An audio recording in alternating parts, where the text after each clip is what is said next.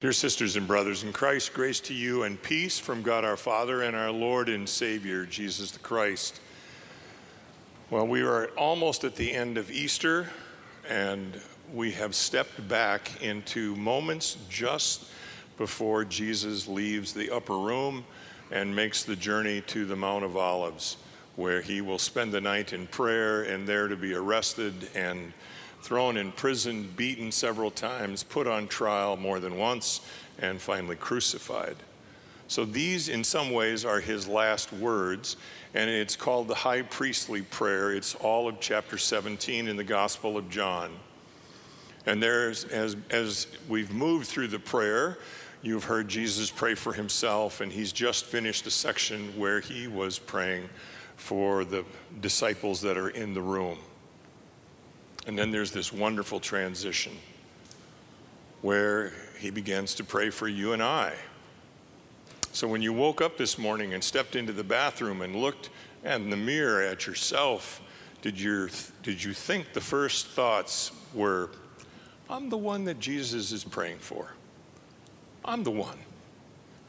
Not Dave Zelmer. No, I'm the one. Jesus is praying for you and I because he's praying for those who will come to believe because of the words of the disciples and through the generations down to you and I. So, this is the really happy part of this sermon. It's going to get rougher as we go along. Because I want you to think about the reason that you're here this morning.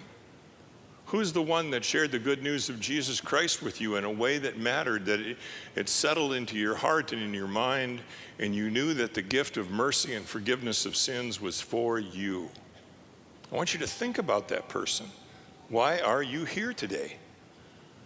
Now, if I had to pick one out of the whole panorama of my life, I'd have to pick my mother. She was not a great theologian. She did not have a seminary degree. She'd gotten a two year teaching degree from Augie. She'd met my dad in choir. She raised four children, but if I had to tell you the preacher that got me to this moment in my life, it would be her. One, she had a rule that you would go to church on Sunday morning unless you were dead. And you needed to have a certificate of death before that could be applied. Mother did not care if you had a broken bone, we can take care of that. If you had maybe a temperature of 103, there was an exemption. But other than that, you were going to church.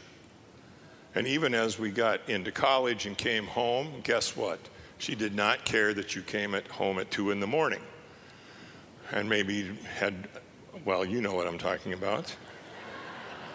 She did not care, just did not care. You were going to church where you were going to hear a sermon, you were going to go to Bible camp, you were going to go to vacation Bible school. But it was also the way she treated people. See, mom had figured out that it wasn't just words that preached the gospel, it was also action. We hear it in the, in the letter that you just read from, from Michael Keddick, the book of Acts. Why does the jailer come? Why does the jailer come to belief? And it wasn't because of a brilliant sermon because Paul and his disciple behaved differently. They could have stopped the beating that the magistrates had given. All they needed to say, all they needed to say was, We are Roman citizens. It's against the law in Rome to beat, flog with rods a Roman citizen. It was a horrific punishment. And then to be thrown into the innermost jail, dark, wet, cold, put in stocks. And what's their response? Hymn singing, prayers. And then an earthquake would come, and they're freed. Now, why would they not escape? Why would they not escape? They could do so. Well, first of all, it would have meant the death of the jailer, and more than likely, the death not only of the jailer, but his entire family. If you let prisoners out, you were condemned. So they stay. And now there is a sermon, but there has been action, there has been words and deeds that changed the life of this jailer and his family. I want you to think about why you're here today. Was it the great sermon? Was it the words that fell on your heart, or were there words with deeds that brought you to this moment? One of my favorite teachers of the church is St. Francis of Assisi. And he has this lovely phrase that he shared with you and I that every day Christian people should preach the gospel, preach the gospel. And if you need to use words, use them. So I want, this is the good part, because we're the recipients of that. There have been people in our lives that have preached the good news of Jesus Christ, and here we are. But as I read this text, Jesus is also preaching and praying for those that we will tell the good news to, that we will share the good news of Jesus Christ with those who have not yet heard it. And so the question that immediately arises in my mind that I've, I've done this now for 41 years how well are we doing? And truthfully, not very well. The church is plummeting in membership, all of us across the United States. We're just not doing a very good job of preaching the good news. The fastest growing church in America right now is those that have no church affiliation. It goes up astonishingly more every day. And why is that happening? Well, I think we've made some mistakes along the way, that's for sure. Part of it is we've thought that it's only the preacher's job to preach the good news, that somehow it's that man or that woman that we've paid for to go into the pulpit and go into the world to do that work.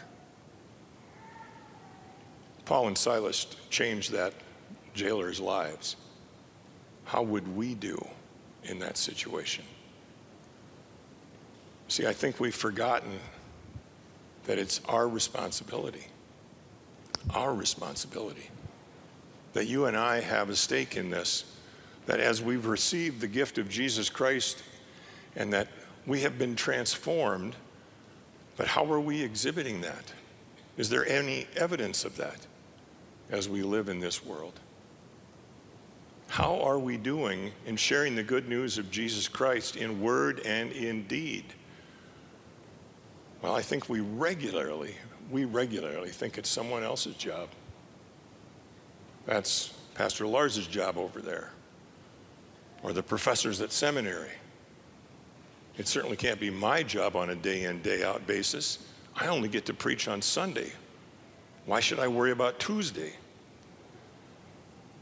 But it comes more than just proclaiming the word, it's living the word.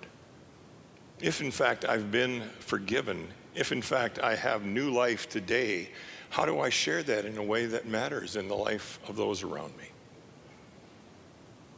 This has been a horrible week in my world. It's just been one bad news piece after another. I've read the report about the Southern Baptist Convention, about the intentional cover up of sexual misconduct by leaders, by pastors, by church officials. And it would be so easy for me to go, well, it's those folks. It's not us, right? I could, I could just sit back and relax. Except the public has no discernible way of knowing any kind of difference between a Southern Baptist and a Lutheran. They're just going to see another report of a pastor who's gotten away with misconduct, and a church official who's misbehaved and used church money to cover up their misdeeds. They have no way of discerning between you and them. They don't know a difference between a Southern Baptist and a Lutheran to save their life. We've had a horrible shooting, and another 19 children are dead. That's the 27th shooting this year. 27th.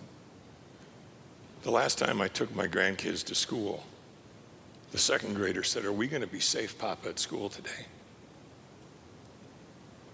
Gun violence is now the leading cause of death for our children. It used to be car accidents, and now it's, and now it's gun violence. More children will die this year we'll get a little break because school is going to be out. But somehow we have somehow we have missed the point that our freedom doesn't come with responsibility. I've got so sick and tired of hearing about freedom without the next words that need to come out of your mouth. As Christian people, as Martin Luther said, I am a free Lord as a, as a Christian. I'm a free Lord and subject to no one.